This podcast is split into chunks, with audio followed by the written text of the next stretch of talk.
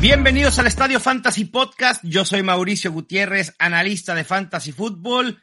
Es jueves de previa de la semana y obviamente no puede ser de otra manera sin Chato Romero. ¿Cómo estás, Chatito? Mi Mau, feliz aquí en el episodio favorito de niños y adultos. siempre intentado, siempre este, emulado, jamás igualado. No, no sé, la neta no muy sé feliz. si nos han querido igualar. yo tampoco. Yo, no, no, no lo sé. No siempre sé. imitado, jamás igualado. No, la, la, neta muy feliz, mi Mau, sabes que me encanta este episodio. Lo, lo, lo repito cada semana, pero lo repito porque en verdad para mí también es un ejercicio bien padre en, en, darme cuenta de cómo estoy percibiendo a los jugadores sí. muchas veces contra ti y muchas veces incluso me ayuda a mí a, a tener un, algunos cambios de opinión, eh, cosas por el estilo. Entonces, la verdad creo que es, es o, muy... Otras, pensar internamente, ah, qué güey este este vato. Sí, y, sí, ¿no? o sea, como, como sigue diciendo, pendeja. y sigue con Kyle Pitts. En fin. Sí, sí, sí, sí. Suele pasar. Yo también lo disfruto mucho. Chato, y hoy vamos a dar un cambio en el formato, ligero cambio. Vamos a hacer exactamente lo que hemos estado haciendo durante los últimos dos años, pero ahora vamos a modificar un poco la estructura. Coméntenos si les parece mucho mejor cómo fluye el episodio haciendo este cambio. Y ahora lo que vamos a hacer es, al hablar de cada posición, vamos a dar primero los datos a saber de esa posición, luego les compartiremos los rankings y así nos iremos con cada posición. Creo también coméntenos fluir. si les parece mucho peor, también coméntenos. Exacto. ¿no? A, lo, a, lo, mejor en nuestra cabeza funciona mejor, pero a la hora de escucharlo, no tanto. Yo creo que sí va a funcionar. Pero ah, bueno, también. igual que nos digan lo que, los que nos escuchan, cómo lo ven. Así que, pues vámonos, chato, con los rankings. Empezamos con los corebacks. Échame el primer dato a saber de los. Este es un super dato, Amado, porque es algo, eh, desde mi punto de vista, es prácticamente insostenible. Pero. Uh -huh al momento hay dos quarterbacks en toda la liga que tienen un touchdown rate. Eso es el número de touchdowns dividido, bueno, sí, el, el, sí, el número, el porcentaje de touchdowns en relación al total de pases lanzados. Uh -huh. eh, y solo hay dos que tienen el 10, arriba del 10%. Y ellos son sin sorprender a muchos, la verdad. Este, o sea, ¿ustedes pensaban que los íbamos a sorprender? No, todavía no. no son Lamar Jackson con un 10.2% y Josh Allen con un 10.1%. De cada 10 pases que tiran ellos, uno es touchdown. Para acabar pronto. Increíble. Al momento. Está insostenible. Insostenible. insostenible. O sea, un 8% pasado, ya es Aaron Rodgers que tuvo un 7 punto algo. 7 punto alto. Y lo más alto que ha tenido según yo Rodgers en su carrera es un 8 y poquito. 8 y es de los que mayor los touchdown rate tienen. Sí. Nada más para que ahí vean cómo se va a, a, a, bajar ese porcentaje con estos dos corebacks. Pasando otro dato a saber, tomando en cuenta volumen, oportunidades y situación, hay tres corebacks que han generado puntos fantasy por debajo de lo esperado. Cuando digo puntos fantasy debajo de lo esperado, es una nueva métrica que quiero ir integrando en los contenidos. No me refiero a, ah, yo esperaba que X diera muchos puntos y me dejó abajo. No, es una métrica que tiene un sustento en que con el volumen, con la situación que está teniendo cada jugador, cuántos puntos fantasy hubiera esperado que hiciera. O sea, realmente la expectativa de puntos basada en, eh, en métricas. Y estos tres son Matthew Stafford, Joe Burrow y Russell Wilson. Va a venir un resunte de los tres. Debe, debe. Totalmente. Sí, es, es, uh -huh. es, es, una métrica, me imagino que, bueno, es que algunos están familiarizados con, con PFF, ¿no? Sí. Eh, eh, y es una métrica que utiliza precisamente lo que tú dices, el volumen, la situación en la que estaban, la cantidad de pases que han lanzado, las veces que han corrido, eh, a lo mejor incluso hasta el porcentaje de completos que han tenido. Hay, es un, toda una, una, composición de datos uh -huh. que da una referencia de cuál es la, la, cantidad de puntos fantasy que deberían llevar al momento. ¿no? Y, y, ellos son los que están eh, por debajo del esperado.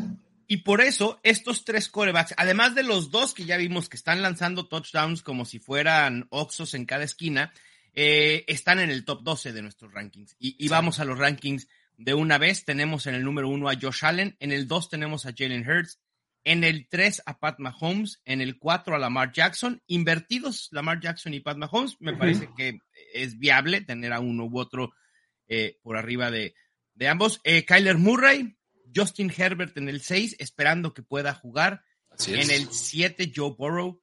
En el 8, Kirk Cousins. Creo que esa es la sorpresa de la semana, ¿no? Kirk sí, y que, que, tú lo tengas tan alto además, mi Porque tengo fama de no querer a Kirk Cousins. No, no, no, no, yo ah, nada más. O sea, me parece sorprendente. Es que va contra Detroit. Y a ver, Detroit es, sí, el equipo sensación de la temporada, ¿no? En fantasy, quizá también en, general en la NFL, pero la defensa sigue siendo muy permisible. Y creo que Kirk Cousins, a ver, después de lo que vimos en Monday Night, no hay de otra más que para arriba. y además no es, no es prime time, entonces no pasa nada. Exacto. Pueden estar un poco más tranquilos con Kirk Cousins en, no prime time. Creo que sí es una opción muy sólida esta semana. Así es. En el 9 tenemos a Matthew Stafford, de quien hablábamos que esperamos un repunte. Tiene a Cooper Cup, tiene a Allen Robinson, Tyler Higby, que también está haciendo las cosas bien. Creo que Matthew Stafford va a tener una buena semana porque además va contra una defensa que, madre santísima. Sí, sí, sí, qué, qué, qué, qué bruto, ¿eh? O sea, no, no, Se ve medio ahí, o sea, el rayito de esperanza que se vio de los Cardinals fue porque sacaron el partido de forma milagrosa contra los Raiders. Pero la defensa de los Cardinals está mal. O sea, está mal y es una es un queso gruyere. Sí, bastante feo eh, el panorama para los Cardinals defensivamente. En el 10 tenemos ambos a Derek Carr enfrentando a los Titans. En el 11 tenemos a Russell Wilson. En el 12 a Tom Brady. En el 13 a Jared Goff. Chato, tienes a Jared Goff en el top 12 de corebacks. Yo ligeramente abajo, pero me gusta esta semana también. Me volví loco y, creo que va mucho de la mano con lo que, con lo que decías de la defensa de Detroit. O sea, por más que Detroit se ha visto bien, ganando un partido de dos, eh, y ha permitido muchos puntos, también ha puesto más de 26 puntos en cada uno de sus partidos. Eh, y creo que el panorama también pinta para que no, o sea, para que vengan de atrás o para que tengan que seguir lanzando y para que se, se van a presentar sin duda situaciones que Jared Goff la va a regar y, podría tener intercepciones, podría tener fomos, lo que tú quieras. Pero creo que va a haber, eh, aunado a las armas que tiene, una situación favorable. Me parece un super streamer para esta semana, la verdad, Jared Goff. E, es, tu, tu mejor streamer de la semana y para aquellos, mejor opción para aquellos quienes perdieron a Dak Prescott, quienes perdieron a Trey Lance, quienes están sufriendo con otros corebacks que ahorita vamos a mencionar. Sí, ¿verdad? Totalmente. Sí, sí. ¿Y sabes qué me pasa también? Por ahí hubo una pregunta en Twitter, hermano, que es bien interesante. Me preguntaban si ir a buscar a Aaron Rodgers porque lo tiraron en, una liga. Sí. Eh, eh, y también estaban disponibles Goff y estaba disponible, me parece que James Winston, por decir algo. Eh, y, o sea, recoger a Aaron Rodgers, pues sí, ¿no? Claro. ¿No? sí, obvio. Que, que sea para mí más utilizable Jared Goff esta semana, también. También. Pero para el resto de temporada es una mejor alternativa a Aaron Rodgers que Jared. Tampoco hay que volverse tan locos. Estoy de acuerdo. Tenemos a Rodgers justamente en el puesto 14. Me preocupa el panorama en general.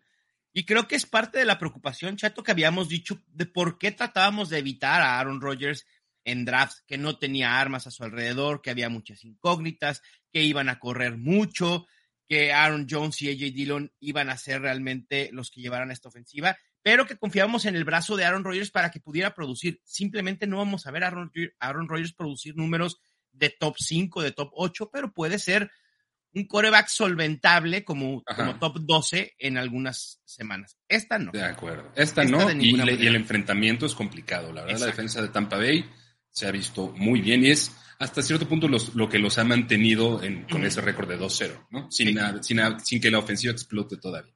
De acuerdo. Después, en el 15 tenemos a Tua Tonga Bailoa, ¿no? Que se volvió loco y todo el mundo está ya con un hype altísimo en el quarterback de los Dolphins. Yo todavía sigo creyendo que va a tener picos de producción eh, Tua Tonga Bailoa. Contra Buffalo quizás sea bastante utilizable porque prevemos que sea un juego bastante abierto, ¿no? Sí, me gusta el potencial de Tua para el resto de temporada, con lo que tú mencionas. Seguramente habrá picos y valles.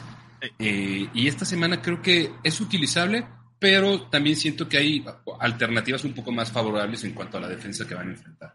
Entonces, Tua sí es utilizable, pero hay otros streamers que creo que pueden ser este, como del calibre.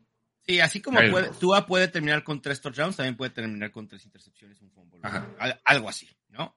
Se puede poner feo rápidamente.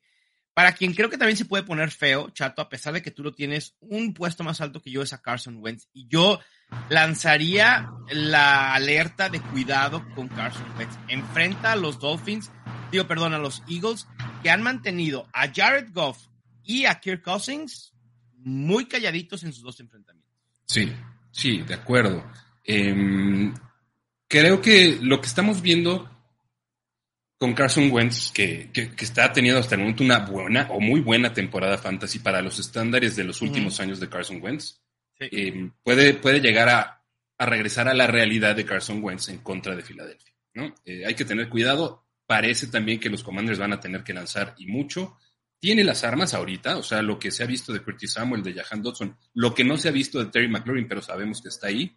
Eh, creo que hay forma de que saque puntos me entusiasma un poco menos y sí me, lo llevaría con más cuidado, pero como alternativa de emergencia y si no está disponible Jared Goff o, el mismo Tua y perdiste a tu quarterback, llámese Trey Lance esta semana, claro. pues sí, te la, te la tienes que jugar, ¿no? O sea, Carson Wentz como la tercer mejor alternativa de semi-streamer o de, de, los que pudieran haber estado es que haya cinco o seis opciones, ¿no? Exactamente. De entre las opciones, Carson Wentz es la peor, pero es utilizable sin duda alguna. Donde ya creo que empezamos en el rango de no utilizables en ligas de 12 equipos que no sean Superflex, es a partir del 17 con Marcus Mariota, Justin Fields, James Winston, Ryan Tannehill y Jimmy Garoppolo, ¿no? Sí, estoy de acuerdo. Creo que los enfrentamientos no son los ideales, salvo tal vez el de Mariota contra la defensiva de Seattle. Eh, Justin Fields lo único que tiene, o lo único que ha demostrado es que sigue teniendo el potencial de generar puntos fantasy corriendo porque la ofensiva aérea de, los Bears no existe. no, para nada. Tiene más intentos de pase Dak Prescott habiéndose lesionado en semana 1 que Justin Fields al momento. Por eso Justin Fields es el coreback 33 en intentos de pase. y ya hasta donde me acuerdo hay 32 equipos en la NFL. Exacto. Seguramente el 32 debe ser Cooper Rush. Sí. En un juego con más intentos de pase que en dos Justin Fields. Así es. Es complicado. Y por más que vaya contra los Texans, yo me la llevaría tranquilo con Justin Fields. Ojalá, y lo dije justo en el, en el CITEM, donde puse a Darnell Mooney, puse a Cole me dije, ojalá que este juego contra los Texans sirva para que esta ofensiva despierte. Pero no es utilizable, salvo el jugador de una posición de la que vamos a hablar enseguida, que son los running backs. Vámonos con los datos a saber de corredores. ¿Quieres empezar, Chato? Sí, va mi Mau. Eh, y con algo que otra vez creo que es revelador y creo que es lo que nos genera ese, esas esperanzas y ese potencial. Y es hablando de los, la cantidad de snaps que ha tenido eh, un running back específico, quien es el único que ha tenido más de 85% de snaps de su equipo, y es nada más y nada menos que, para sorpresa de todos, Christian McCaffrey. Pero estábamos bien preocupados porque Christian McCaffrey no estaba jugando como queríamos, chato. ¿Por qué? Sí, pero ahí está mi mano. O sea, y, y, digo, 100 yardas terrestres, 4 recepciones. Eh, o sea, no me parece un número nada despreciable. para absolutamente para nada. Y, resulta que el aumento, y será viendo un aumento un poquito de, de, utilización. Resulta que Christian McCaffrey es Christian McCaffrey. ¿Quién lo hubiera pensado? ¿Quién lo hubiera pensado, no? Sí, era raro porque, pues mira, llevan dos semanas y yo lo veo sano. Fin. Ah, yo también. Para alguien propenso a lesionarse, ya estaría, deberíamos estar preocupados. Ya, ya se debería haber lesionado, ¿no? Tal vez. Sí, exacto. Sí. Con tanto contacto, es, muy raro. Algo está pasando con Christian McCaffrey. ¿Quién sabe? Bueno, Joe Mixon es el único running back con al menos el 88% de las oportunidades, es decir, acarreos más targets, de entre los running backs de su equipo ultra uber caballo de batalla, Joe Mixon. Punto. No hay. más. Y había un tema, Chato, ¿te acuerdas que el año pasado, justo entrando a esta época de antes de temporada regular, decíamos, Joe Mixon nos puede preocupar un poco porque quizá ya llegó al punto más álgido en su carrera en producción y en volumen, y probablemente no. Probablemente todavía haya un poco más de Joe Mixon que ofrecer. Digo, y, lo, que, lo que ha sucedido también con Joe Mixon y lo que lo hace no estar más alto en, el actual de, los, de la puntuación de los running backs, está en décimo, eh, es que no ha notado, no ha notado aún. Eh, los touchdowns llegarán. Creo que la situación de Cincinnati, que se ha visto mal estos dos primeros partidos, tiene para mejorar y creo que se, esta semana contra los Jets se, las arreglará bastante. Con, el volumen de Joe Mixon, Chato, ¿qué te gusta que debería de tener de touchdowns? ¿Dos? Debería tener al menos, mi Debe tener uno terrestre y uno y medio, ponle.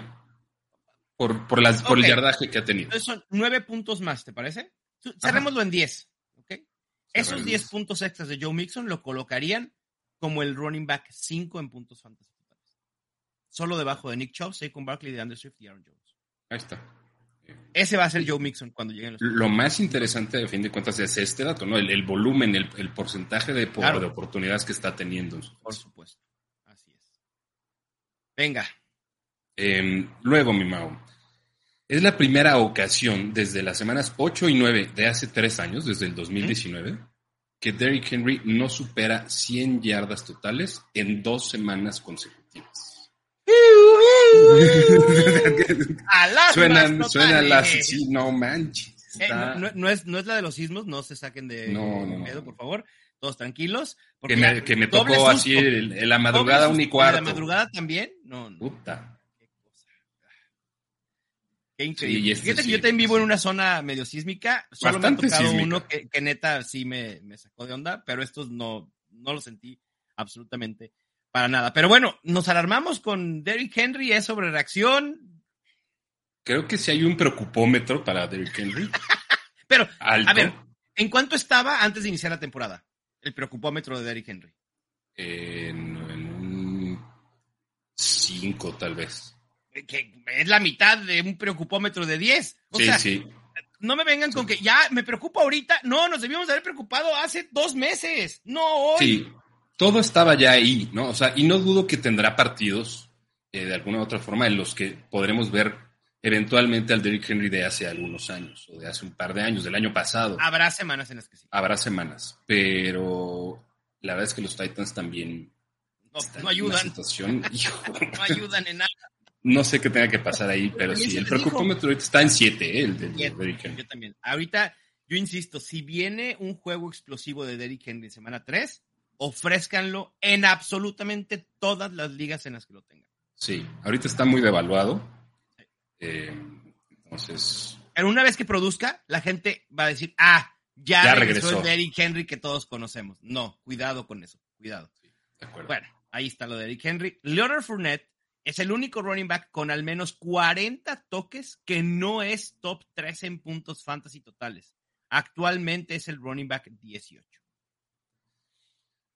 No pasa nada con Leonard Fournette. Hay O sea, otro es- de Leonard Fournette, el que, te- el que sigue también es de Leonard Fournette, chato. Si quieres, coméntalo y platicamos. Ah, y evaluamos de él. Además de ser el único running back con al menos 40 toques que no está en el top 13, es el único running back con más de 20 tacleadas evadidas, con 24. Sí, Esto- 24. es, es grita a comprar, grita. O, sea, Sí, es, pasar en el mercado y que, que veas al mejor running back, a uno de los mejores running backs en cuanto a utilización y en cuanto a efectividad, que dices, llévame. Exactamente. Y es, es otro jugador que debería llevar al menos eh, un touchdown o un touchdown y medio en una de esas. Exactamente. Y Leonard Fournette con ese otros 10 puntos, hablamos de 35, estaría generando ya más puntos que Christian McCaffrey, que Karim Hunt, que Antonio Gibson. Con 10 puntos más de, de Leonard Fournette, se estaría colocando como el running back 8 en puntos fantasy. Na- nada mal, nada mal para. Ustedes díganme si eso no dice compra ya. Sí, Vayan a buscar a Leonard Fournette de inmediato. Los running backs con más targets en lo que va de la temporada, chato, Javonte Williams con 16, Austin Eckler 14, Michael Carter con 14, y aquí pongan emoji de ojitos, Joe Mixon con 13, ah, ¿y quién creen? Antonio Gibson con 12. Bueno, pero a mí me dijeron que Antonio Gibson no era utilizado en juego aéreo.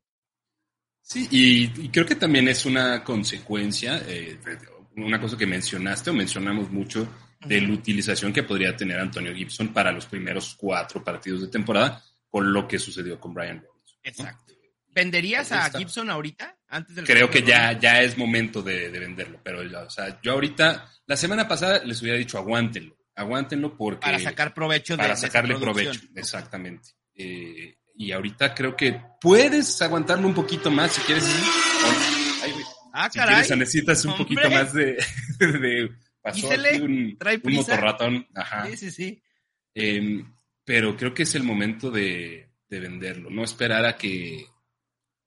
no puedes dejar...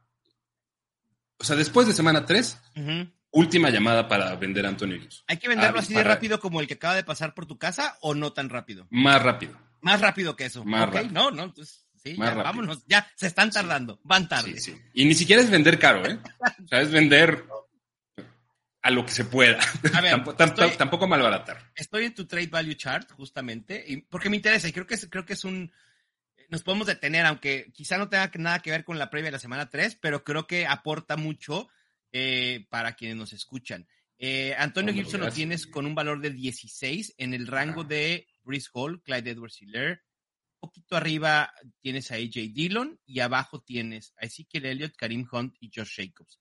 Con esos 16 de valor de Antonio Gibson pudiera ir a buscar a Brandon Cooks, a Drake London o a Rashad Bateman. A Rashad Bateman. o sea, yéndote parejito. Eh, que me parece que es un buen movimiento. Si, si quieres eh, fortalecer otra, otra posición y ya no confías en lo que vaya a suceder con Antonio Gibson en adelante, porque va a haber más incertidumbre, creo que ese tipo de movimiento es bueno. E incluso, tal vez, y esto es un poco más radical, pero si, tal vez haría un movimiento lateral en cuanto a running backs. Prefiero ahorita, por lo que he visto, tener en roster a Josh Jacobs que Antonio Gibson a partir de la semana 3. Sí, Josh Jacobs ha tenido mucho volumen. Es, está solo por debajo de cuatro running backs que tienen 80% de opportunity share. Vimos que Mixon era el primero con 88. Hay otros tres running backs con 80 y después sigue Josh Jacobs con 79.5. Así que sí, creo que puede ser buen momento también para ir por, Jacobs, Pero bueno, ahí está. Otro que creo que hay que vender, chato, ya, es a Clyde Edwards Hiller. Es el único running back del top 15 con menos de 20 acarreos. Tiene 15 en lo que va de la temporada. Es el caso completamente inverso a lo que ha sucedido con Joe Mixon y, y, con Lenny Fournette, ¿no? O sea, Clyde Edwards Hiller ha rescatado sus encuentros de alguna u otra manera, cada uno de ellos. El primero con sus dos recepciones de touchdown, ¿no? Eh, inverosímil. Eh, y el segundo con una, con una carrera eh, de 54 yardas, me parece. El volumen no está ahí. Eh, Jerick McKinnon está muy involucrado en la ofensiva. Isaiah Pacheco está teniendo un rol un poco más complementario, pero Clyde Edwards Hiller ahorita está probablemente en puntos fantasy sobre lo esperado. ¿no? En los puntos fantasy esperados, él está muy por encima. 13. 13 puntos fantasy arriba de lo esperado o de la expectativa. Eso es muy, muy alto para, para, un... Entonces también se me hace súper candidato a vender. Sí, totalmente. A, caso contrario de, de Andrew Swift y Saquon Barkley. Ah, no, bueno. Quienes con 198 y 194 yardas creadas respectivamente son los más, o sea, los únicos que tienen arriba de 190 yardas creadas. Las yardas creadas, nada más como recordatorio, es lo que haces después del contacto, después de la recepción, evadiendo tacleadas, etcétera, etcétera, etcétera. o sea, miden el talento de los running, o sea, del el running back. Las yardas creadas hablan del talento del running back. Exactamente. O sea, miden elusividad, miden este talento para ganar yardas adicionales, etcétera. Explosividad, etcétera son las que ellos solitos se generan, por eso se llaman yardas creadas. Sí. Este, ¿cómo se le conoce a esos güeyes por tus rumbos? ¿En mis rumbos? Ese tipo de jugadores. League winners. League winners. Nada más y nada menos. Si a alguien en su liga le preocupa la utilización de Jamal Williams y está dispuesto a vender a DeAndre Swift, compren. Vayan por él. Sí, uy, uy, por, favor. Por favor. Si hay alguien preocupado por Saquon Barkley por la ofensiva de los Giants, también. Es bueno. Fácil. Vámonos pues a los rankings de running backs, chato. En el número uno tenemos a Jonathan Taylor, en el dos a Christian McCaffrey, tres Dalvin Cook, en el cuatro a Saquon Barkley, en el cinco a Joe Mixon. Ahí tenemos una ligera discrepancia, yo lo tengo en el tres, tú en el seis. Creo que en este top 5 no hay mucha diferencia entre eh, las opciones. Yo tengo justo a, Mixon en el 3 por este volumen y porque espero que pueda lograr anotar frente a los Jets. Completamente justificable y, hasta de acuerdo. En el 6 tenemos a Austin Eckler, en el 7 a Leonard Fournette, en el 8 a Derrick Henry, que curiosamente lo tengo yo más alto que tú. Yo en el 7, tú en el 10. Nick Chubb 9, DeAndre Swift 10, En el 11, Javonte Williams. Y cerramos nuestro top 12 con Aaron Jones. ¿Alguno de, los, que quieras hablar de los que ya no, no, no, mencionamos ahorita en los datos, Chato? O... En realidad creo que, o sea, lo de Derrick Henry, está, estamos en un, o sea, aunque lo mencionamos, está como en un, en una situación difícil de fantasy. Porque es alguien que tienes que seguir alineando. Porque es alguien que siempre vas a tener la expectativa de, que te genere esos grandes partidos que puede generar. Pero creo que ya tenerlo rankeado como un running back 8 como el running back 8 en una semana, en un enfrentamiento que no necesariamente es complicado, eh, habla mucho de, la preocupación de Derrick Ahorita que, que, empezaste a decir todavía complementos de Derrick Henry, se me vino a la mente algo. ¿Es Derrick Henry el Zeke Elliott del año pasado? Uy. Que, que o sea, todavía tiene potencial. O sea, sí que Elliott terminó, top 12, chato. O sea, sí que terminó top 12, pero no lo que esperabas de un running back que tomas en primera ronda tan alto, ¿no? Y creo que ahí la comparativa puede ser que, quizá Derrick Henry no por, por estar enfrascado en un comité, sino por otras circunstancias. Así es. Sí podría, sí podría llegar a darse ese caso, ¿no? O sea, es, es, es, es, lo que nos preocupa a fin de cuentas. Por eso está ahí el preocupómetro, porque si hay un escenario en el que Derrick Henry termina hasta fuera del top 10 de, de running backs. Probablemente, sí, sí, sí pudiera ser. Pudiera ser. Bueno, vámonos con los running backs 2, el top 24. Comenzamos con David Montgomery, que ha tenido una gran utilización eh, en los Bears y el único en el que se puede confiar de esta ofensiva. En el 14 tenemos a Naye Harris, 15 Antonio Gibson, 16 Clyde Edwards Hiller, 17 George Jacobs, 18 Ezekiel Elliott y le siguen Miles Sanders, me lo andas castigando mucho a Miles. Yo lo tengo castigadísimo, sí. O sea, esa es de las cosas que ahorita tengo que decir. Oh, oh no, no, no. ¿Me subirías un poco? Sí, lo subiría por lo menos tres puestos. ¿eh? Ahorita que lo que lo, ¿Lo prefieres por sobre Josh Jacobs y Ezekiel Elliott esta semana? Sí. Ok, perfecto. Sí. entonces Miles Sanders, con lo que lo como un running back top 16, probablemente top 18, ¿no? Después en el 20 tenemos a Damian Pierce, en el 21 a James Robinson, 22 a Cordarel Patterson, 23 Karim Hunt y en el 24 a Jeff Wilson. Ahí están sus running backs top 24. Me preocupa un poquito la ¿Mm? piedrita en el zapato que puede llegar a ser eh, Tyler Algier. Sí. Ya lo es. Ya lo es. Ya, dividieron a carreos. Pero volvemos a, volvemos a lo mismo de la ineptitud de los Falcons, chato. A ver, no, no es nada en contra de Tyler Algier. De hecho, fue un, jugador que dijimos que había que buscar en últimas rondas porque creímos que podía hacerse del rol de primeras oportunidades en este equipo. No es nada contra de, Tyler Algier. Pero, la semana uno, inactivo Tyler Algier. Lo que te dice que igual todavía no está donde los Falcons quieren que esté para que pueda ser eh, parte importante de esta ofensiva. De acuerdo. Y el Patterson fue utilizado bastante. Cuando cae Damian Williams, dices, esta es la semana de acordar el Patterson. Y, lo que ves son 10 acarreos para Tyler Algier, 10 eh, acarreos para acordar el Patterson, pero lo que es peor aún, los targets de acordar el Patterson no estuvieron. E, es increíble que los Falcons, después de los resultados que tuvieron con el Patterson el año pasado, con los resultados que tuvieron con un multimensionado en muchísimos lados, tight end, el año pasado, se estén alejando de eso. Lo entendería si fuera otra ofensiva, otro coach. Es el mismo carajo. Sí. Es increíble. Ese es el que está diciendo que esto no es fantasy fútbol, ¿no? Debería ponerse a jugar fantasy entonces mejor. sí, o sea, para, para lo que le espera a su equipo, creo que la verdad, el planteamiento debería ser muy diferente. Y digo, lo vimos con Drake London, ¿no? Y Drake London tuvo el 48% de target share esta semana pero eso lo debe dividir entre el talento que tiene también alrededor. O sea, eso va, No dejes de, no dejes de utilizar a Drake London, pero aprovecha a esas tres armas tan versátiles y tan talentosas que tienes en tu equipo. bueno, no sé si Cordell Patterson sea tan talentoso, pero es verdad. Es versátil y talentoso, late bloomer, pero, pero sí. Con un breakout tardísimo. Tardísimo. Entonces, pasemos a los running backs 3. Eh, Chato, si te parece comandados por eh, en el 25 AJ Dillon, en el 26 Michael Carter.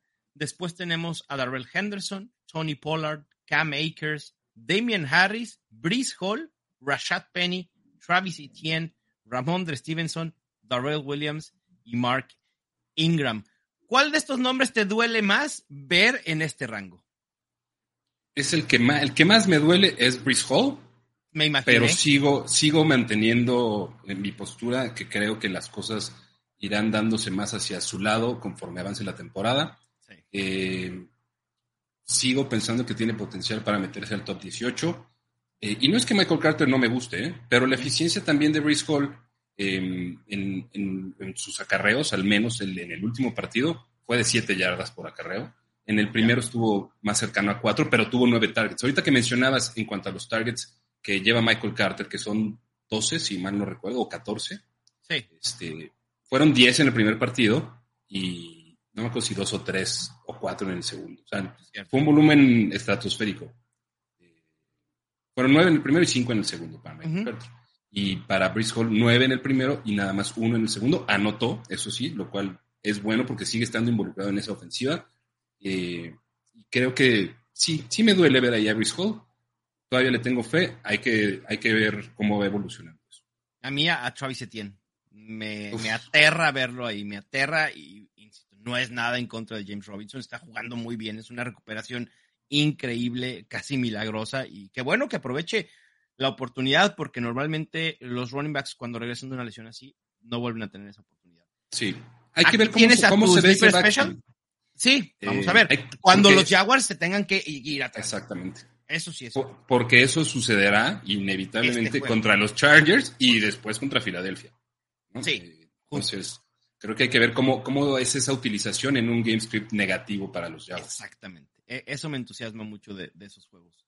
Sí. Totalmente. ¿Aquí está tu sleeper special o está un poquito más abajo? Chato? Mi sleeper special está más abajo. Ok, entonces cerramos ya los running backs eh, top 36 utilizables eh, en algunas circunstancias y dependiendo la profundidad de sus ligas. ¿Cuál es el que más entusiasma de, de este top 36, además de Brice Hall en el futuro? Para esta semana, en, de estos, ¿a quién dirías le confío en mi equipo? Uy, ese está, está interesante, Mau. Yo creo Yo lo que- tengo, eh, para mí es JJ Dillon. Yo te iba a decir, yo estaba entre AJ Dillon y no sé si estoy. Sí, y Damian Pierce. Damian Pierce me gusta mucho esta semana. Creo que las cosas se van acomodando en cuanto al volumen que podemos esperar de Damian Pierce. Claro. Creo que los Texans se han visto mejor de lo que esperábamos también. Y el encuentro contra Chicago creo que es muy favorable para que sucedan mejores cosas también. Venga. Perfecto. Bueno, pues fuera del, del top 36, Chato, ¿quién sería tu sleeper special?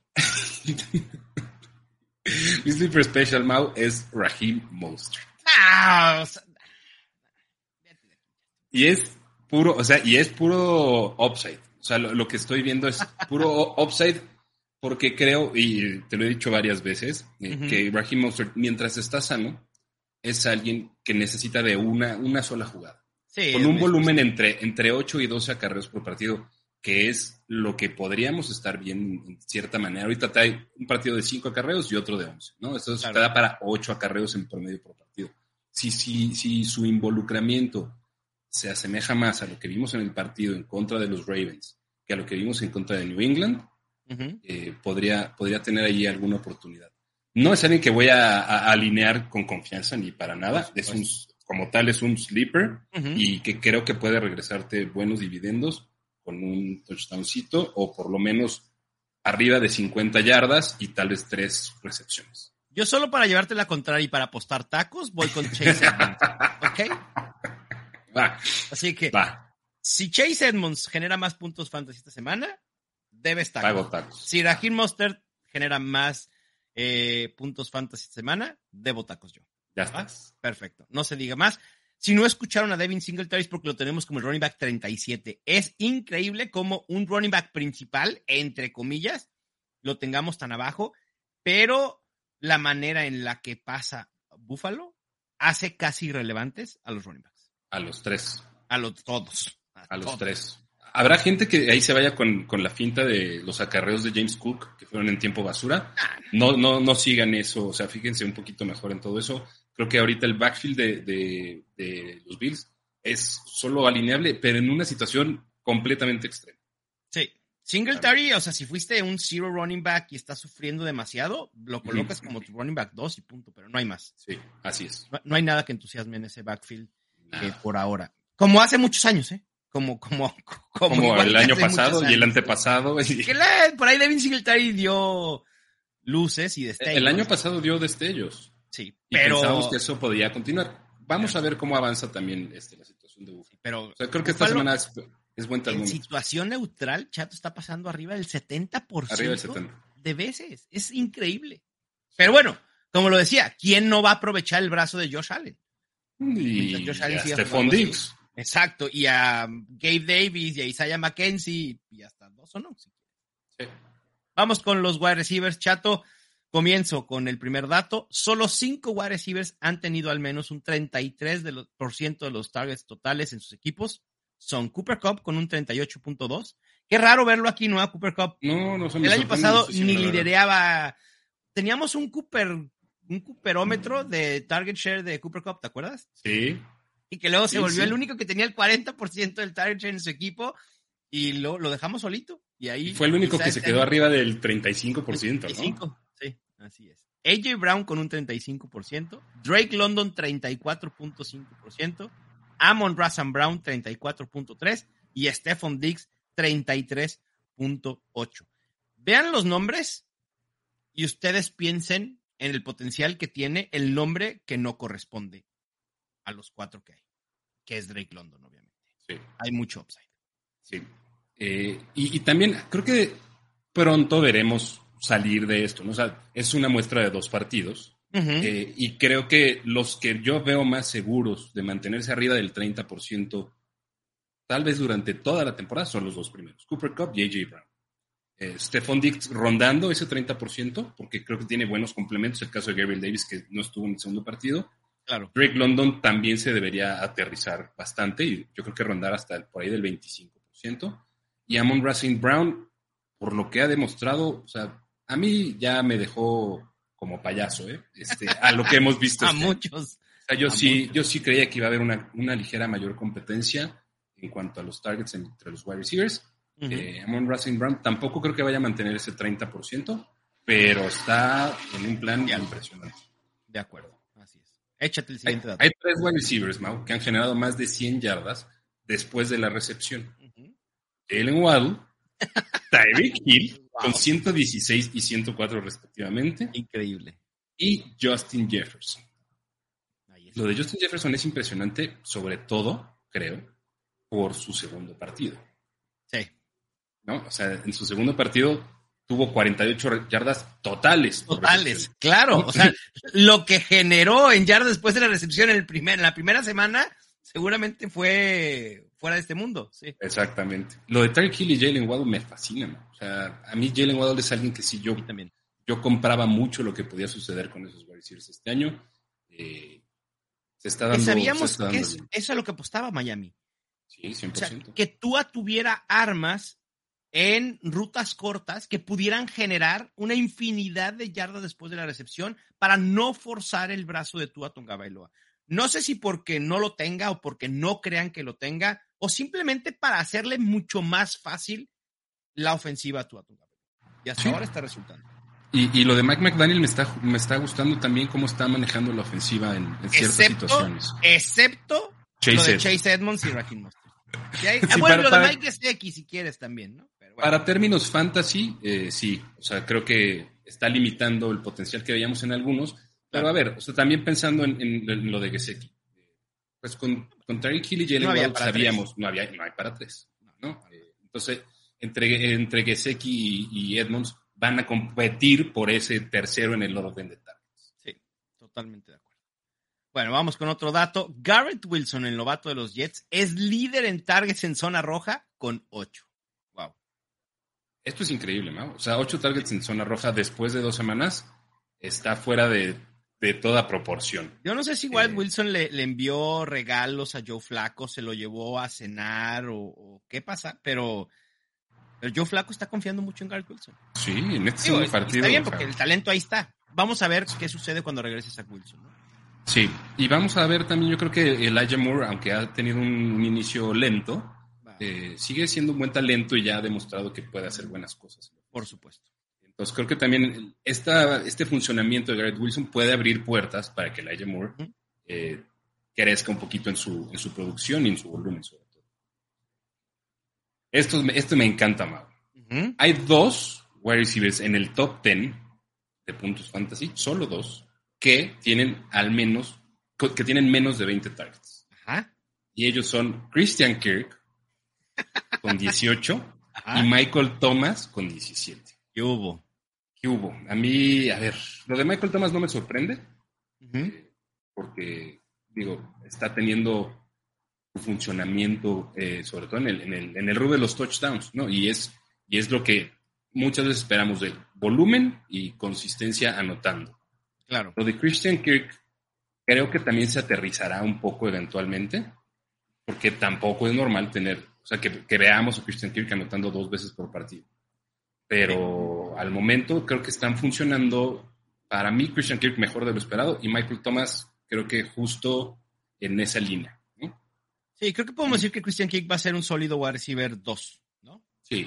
Sinceramente. Y creo que eso está todavía arriba de lo que quizá esperábamos de Christian Kirk. Sí, sí, sí. sí. Para mí era un wide receiver 3, tenía la expectativa de un wide receiver 3 medio.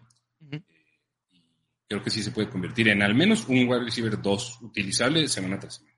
Venga. Después, el siguiente dato, Dionte Johnson con 22, Brandon Cooks con 22 y CeeDee Lamb con 22 son los únicos tres wide receivers con al menos 20 targets que no están dentro del top 13. Lo que ustedes debieron de haber traducido ya de este dato es comprar a Dionte Johnson, comprar a Brandon Cooks, comprar a CeeDee Lamb. Exactamente, exactamente. Así, tal, ya, cual, tal, tal cual. Tal cual. Tal cual. Ya, ya, ya. Te iba a agregar un comentario y era exactamente así. Vayan y búsquenlos.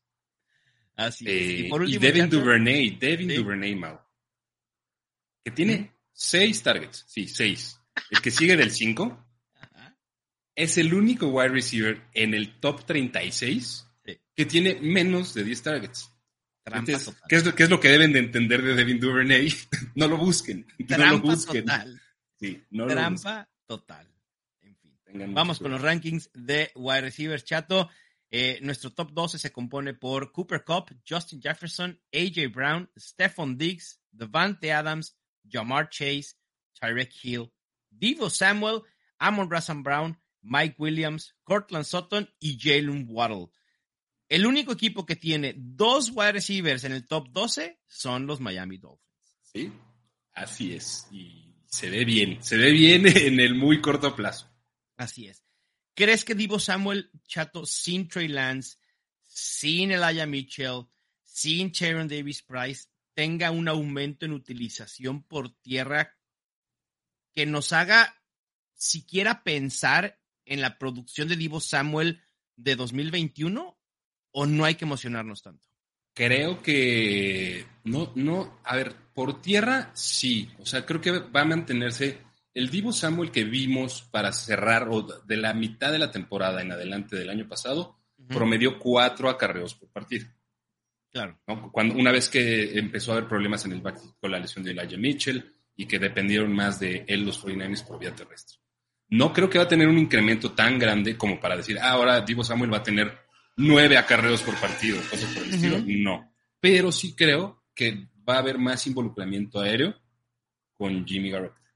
En, en, en, rutas muy cortas, en, o sea, en, en, rutas que Jimmy Garoppolo ha hecho eficiente a Divo Samuel, o sea, en un release muy rápido y que Divo, haciendo lo que hace, construyendo sus propias yardas, claro. lo logra. Entonces, creo que podríamos estimar alrededor entre 6 y 7 targets por partido, targets cortitos en su mayoría, sí. y entre tal vez 5 y 7 acarreos por partido en, el corto plazo.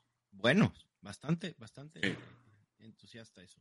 Eh, va, Pasando a los wide receivers 2, aquí tenemos la mayor discrepancia en la parte baja de, de nuestros rankings del top 24. Ahorita lo, lo voy a, a, mencionar, pero iniciamos con en el 13 con Michael Pittman, después siguen Christian Kirk, T. Higgins, Marquise Brown. Todavía confiamos en Marquise Brown. Uh -huh. Tú como wide receiver 18, yo como wide receiver 15, pero creo que hay, hay bastante confianza. Después Gabriel Davis, Drake London, Brandon Cooks, Dionte Johnson, Rashad Bateman. Y aquí es la discrepancia que yo quería hablar, la de CeeDee Lamb. Yo lo tengo en el 24, tú en el 21. No es que te entusiasme lo que viste de la ofensiva de los Cowboys con Cooper Rush, pero tampoco es un panorama devastador para CD Sí, creo que lo que pasa con CD Lamb es que se convirtió, o la expectativa con CD Lamb con Cooper Rush, es algo similar a Dionte Johnson. Es alguien que creo que va a haber ah. más volumen y que ha visto 11 targets por partido, pero que su potencial de touchdown ya no te entusiasma tanto. Por supuesto. ¿no? Es un wide receiver 2 medio, de medio a medio abajo, que creo que si teníamos preocupaciones de que desapareciera del radar fantasy en la ausencia de Dak Prescott, eso lo podemos traducir a no desaparece, pero se convierte en una especie de Dionte Jones. Con buen volumen, con menor expectativa de touchdowns. Me gusta la comparación. No estamos diciendo que sean el mismo wide receiver en cuanto a perfil atlético ni de talento, pero en la situación sí puede asemejarse, sin duda. Me, gusta la comparación. Y para cerrar el top 24 tenemos a Michael Thomas y a DJ Moore, que es otro wide receiver que teníamos una expectativa muy alta, que incluso yo pensé que podía colarse al top 12, pero resulta que Baker Mayfield me lo cambiaron, chato o, más bien yo, quise ver lo que no había. Sí, yo creo que quisiste. O sea, yo nunca vi una mejoría este, notoria en, que llegara Baker Mayfield. Eh, o sea, creo que yo vi una mejoría para el equipo de, Carolina. Pero eh, mi expectativa con DJ Moore era que fuera el DJ Moore que ha sido durante su carrera. Un wide receiver 2 de medio, que es consistente, que ve buen volumen. Ahorita creo que está decepcionando un poco incluso con, el partido pasado que tú anotó, pero tuvo muy pocas yardas, creo que DJ Moore va a estar bien.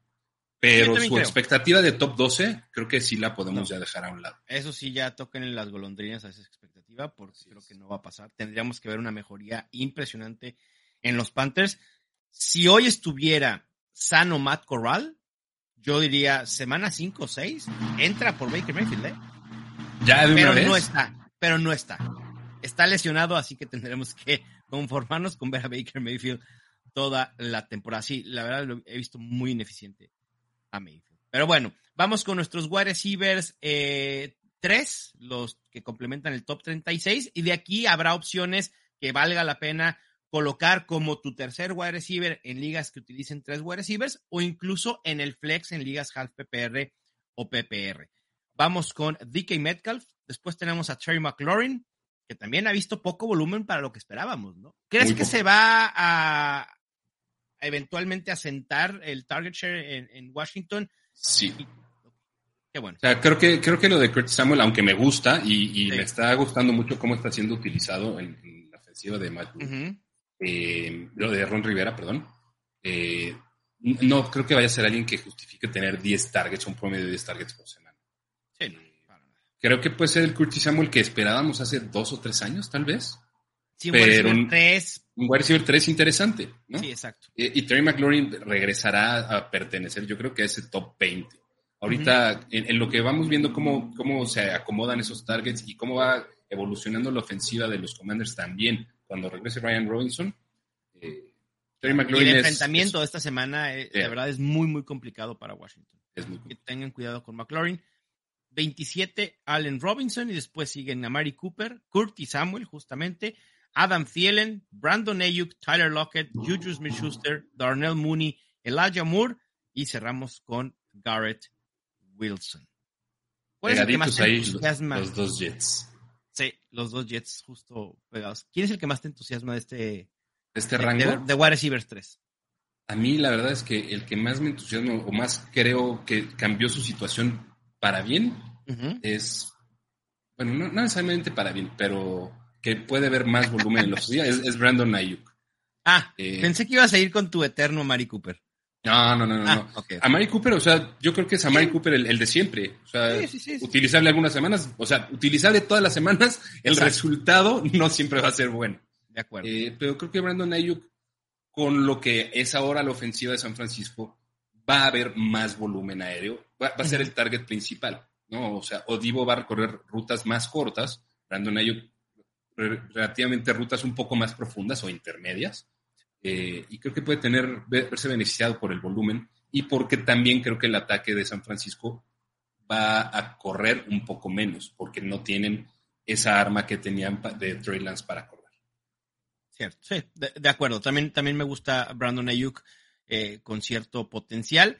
Eh, pasando ya al resto de, de, wide receivers, donde saldrá seguramente nuestro sleeper special, solo mencionar Hunter Renfro en el 37, Joshua Palmer en el 38, Julio Jones en el 39, que dependerá, creo que si, si juega. Lleva dos días sin entrenar. Sin entrenar. El viernes será eh, el día importante. En el 41 tenemos a Jacoby Myers, en el 43 a Devonta Smith, 45 Allen Lazard. Aléjense de todo el ataque aéreo de Green Bay. E, esa es la, la, la, alerta, ¿no?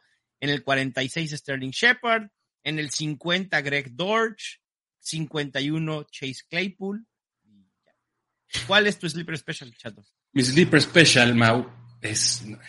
A ver, nada más quiero hacer un comentario previo. Lo voy a repetir, creo que por décima vez esta semana.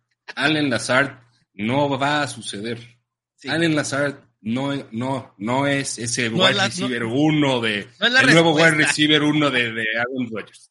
No es, no lo es. Mi sleeper special de la semana, Mau, es Jacoby Myers. Me lo ganaste. También iba ah. con Jacoby Myers. Bien, me gusta. Venga. Me, gusta. el volumen, me gusta el talento entre los wide receivers de, de, la ofensiva de los Pats, que no me, que no me gusta, pero el volumen ahí está. Eh, y creo que o sea, ese 29% de target share que trae para, para lo que lleva de temporada, pues es, o sea, no, no, no, es inaudito que, que esté en, en, que en, muchas ligas ni siquiera está en rosters, ¿no? Sí, Myers me gusta para la semana, después de lo que vimos de la defensiva de Baltimore eh, en el cierre de partido contra los Dolphins. Sí. Yo voy a mencionar, para, para dar otro candidato, además de Jacoby Myers, Creo que los Titans tienen que darse cuenta que tienen que utilizar mucho más a Traylon Burks. No me encanta la ofensiva de los Titans, pero lo tienen que hacer eh, eh, eje de la ofensiva. Punto. Es, es el más talentoso. Ni Nick Westbrook Aikini, ni Kyle Phillips, ni Robert Robert Woods está por la calle de la amargura impresionante. Está jugando terrible. También es parte de la ofensiva que no levanta para nada. Pero me, me gusta Traylon Burks para poderse colar a lo mejor al top 36. Pues, o sea, lo trajeron en teoría para cubrir ese rol de AJ Brown, O sea, y era el Háganlo. estaban muy convencidos, pues háganlo, por lo menos inténtenlo. O sea, estoy de acuerdo que no, no, es AJ Brown, no es AJ Brown, pero pues por lo menos denle la oportunidad de, ver si lo que compraron o lo que fueron a buscar y por lo que cuál se hicieron de AJ Brown, pues denle la oportunidad de ver si lo puede llegar a hacer o hacer algo cercano. Quiero, quiero checar el target share de Traylon Burks. Sé que el de Jahan Dodson es muy bajo, hablando de los wide receivers elegidos en primera ronda, eh, Jahan Dodson debe de andar como en un 9%, probablemente. Muy, muy bajo. Tiene 10 targets, tiene 10 targets Jahan Dodson. Eh, está, abajo del 10%. El de Titans, Traylon Burks, 20.8%. Fíjate que no es, no es malo, ¿eh? Pero necesitamos más, necesitamos ver más. o sea, es 20.8%, ¿no? O sea, con 11 targets. O sea, también no hay volumen. los Titans han pasado 50 veces en, dos partidos. Claro. Sí, sí, sí. Y Jahan Dodson tiene 10 con un 11.8%. Pero bueno. En fin. Vámonos a los Titans, chato. Vámonos a los Titans. El primer dato a saber de los Titans, mi Mau, es. Este, este, ya, ya, yo ya no sé ni qué pensar, pero bueno. Veamos qué tan sostenible es. Y es en cuanto a targets. Y es Tyler Higby. Sí, mm. Tyler Higby es el único, el único Tyrant de toda la NFL que después de dos semanas tiene 19 targets o más. El único. Chato. 2019, dijimos, es el año de Tyler Higby. 2020 dijimos, es el año de Tyler Higby. 2021 es el año de Tyler Higby sin Gerald Everett. 2022 es el año de Tyler Higby. a lo mejor este año que no lo dijimos. Exacto. O sea, cuando, dijimos. También incorrecto. ¿Tyler Higby no va a suceder? A lo mejor sí sucede. No lo sé. E, ese volumen que, está viendo. Usar campanas al vuelo todavía, pero sí, sí entusiasma ver ese, ese volumen. Yo creo que van a involucrar mucho más eventualmente a, Allen, Robinson. Y entonces los targets de, de Tyler Higby van a regresar un poco a la tierra. Pero creo que incluso con una regresión en targets, Tyler Higby pudiera estar ahí en el top 15 con semanas de top 12. Sí. O sea, Tyler Higby no va a tener 170 targets en la temporada, ¿no? Para, para acabar pronto. Va, va, va con ese ritmo. Va con ese ritmo. Pero no, no, va, pero no va a suceder. Claro. Pero tal vez sí puede superar los 100. ¿Eh? Sí. Que eso a lo mejor no lo teníamos tan contemplado. Yo, eh, si no mal recuerdo, lo proyecté en entre 84 y 92 targets para la temporada, que son 5 targets por partido, entre 5 y, medio, cinco y medio targets por partido. Em, creo que tiene buen ritmo como para pegarle a los 100. Por lo pronto es utilizable todas las semanas. Todas Sí, las semanas. Por. Por supuesto. Bueno, eh, faltan dos datos. Cuatro tight ends han tenido al menos un 20% de target share. Mark Andrews, 31. El ya mencionado Tyler Higby con un 26.3. Pat Fairmouth, 24.3%. Y Travis Kelce, 21.9%. Pues, creo que los esperados, ¿no? Eh, a lo mejor Pat Fryermuth un poquito arriba de lo esperado. Yo sí espero. vamos a aprovechar para el último dato de Pat. Fryermuth y, y ahorita comentamos algo de él. Venga. Pat Fryermuth ha tenido el 66.6% de los targets de los Steelers en zona de anotación.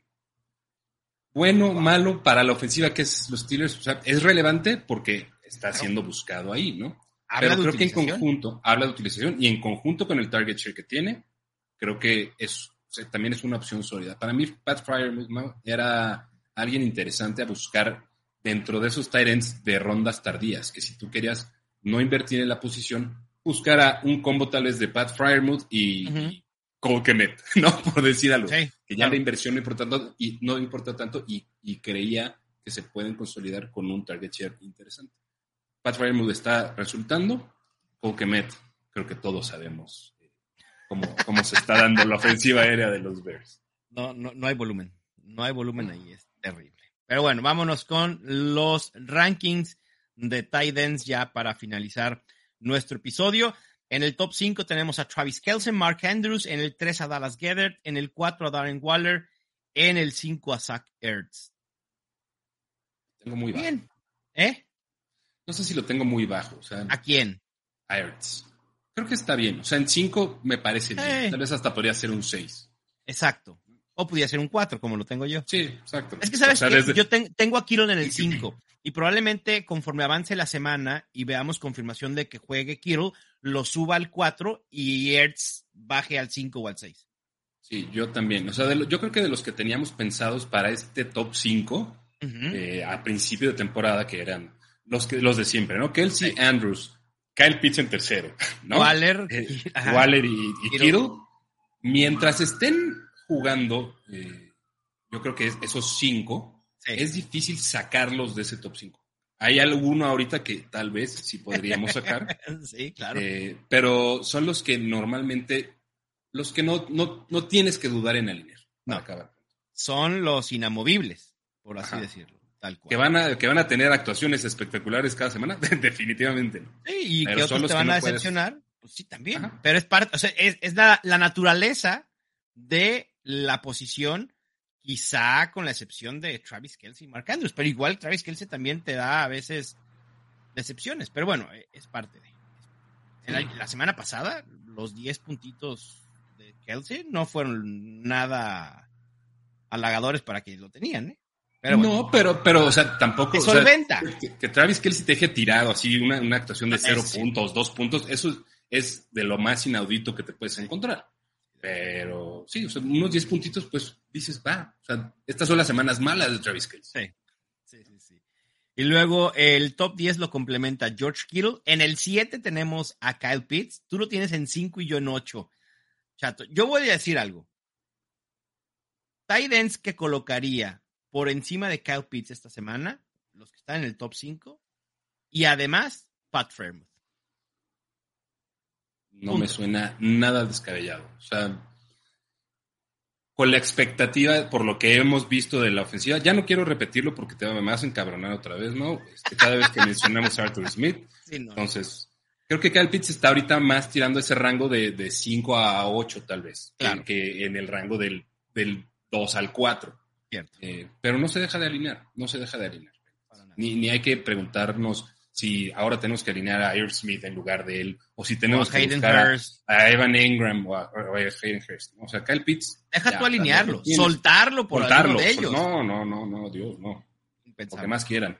Impensable. Bueno, en el 7 justo tenemos a Kyle Pitts, en el 8 tenemos a Pat Fairmouth, en el 9 Gerald Everett, que ha sido una de las revelaciones, ¿no? Si alguien tomó a Gerald Everett como su eh, tight end de últimas rondas, creo que la tiene librado al menos por un rato. Sí. Sí, sí. Al menos. O sea, ya se convirtió en alguien que también puedes alinear cada semana. Si no Por tienes uno de supuesto. esos cinco Tyrants eh, de la élite, ya están en un nivel de, de Pat Fairmouth, de Zach Ertz, de Dallas Ajá. Goddard, que puedes tener así sin, sin tanto problema o, o Sí. que te puede dar mejores resultados de los que esperabas a un inicio. No te emociona, pero te hace respirar tranquilo, al menos en la posición de tight end. Sí. ¿no? Por el Ahí está. Gerald sí. Everett. Y en el 10 tenemos a TJ Hawkins. En el 11 a Tyler Higby y en el 12 a Dawson Knox. TJ de- Hawkinson siempre fue, él siempre fue el Tyrant en esta, en esta temporada que más, que más miedo me daba de ese rango. Sí, porque había que ir muy temprano por él también. Había que ir muy temprano por él. Sí. Entonces, ahorita ha caído y también, o sea, pero igual sigue siendo alguien alineable. Bueno, voy a mencionar los que restan del 13 al 22, solo para, para no dejar.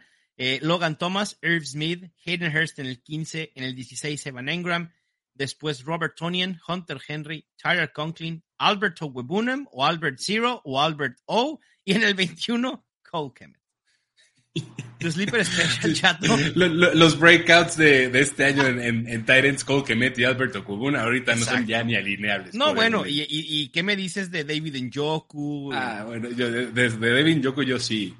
yo- es, es otro miembro del club de Allen Lazard. A- ayer que estuve... no van a suceder. Hoy, hoy estuve eh, con Katsuo en Fantasy Collab y Sí, los- te estaba, los estaba escuchando. me aventé un, un prop bet. No sé qué dijo Katsuo para el primer touchdown, creo que dijo Naye Harris o Nick Chubb. Yo dije, no, no, no, no, no, no. Primer touchdown, David Njoku y paga como más 1500, una cosa así. Así que si David Njoku anota el primer touchdown de este Thursday night, se acuerdan todos de mí, por favor. Voy a meter ese propio. Ahorita que termino voy a meter ese. Venga, yo también lo voy a meter a, a- a ver si nos volvemos un poco más ricos de lo que, de lo que Un poco no menos somos. pobre, es un poco menos pobre. Exacto, Sí, así es. Tu sleeper special, chato. Mi sleeper special de Now.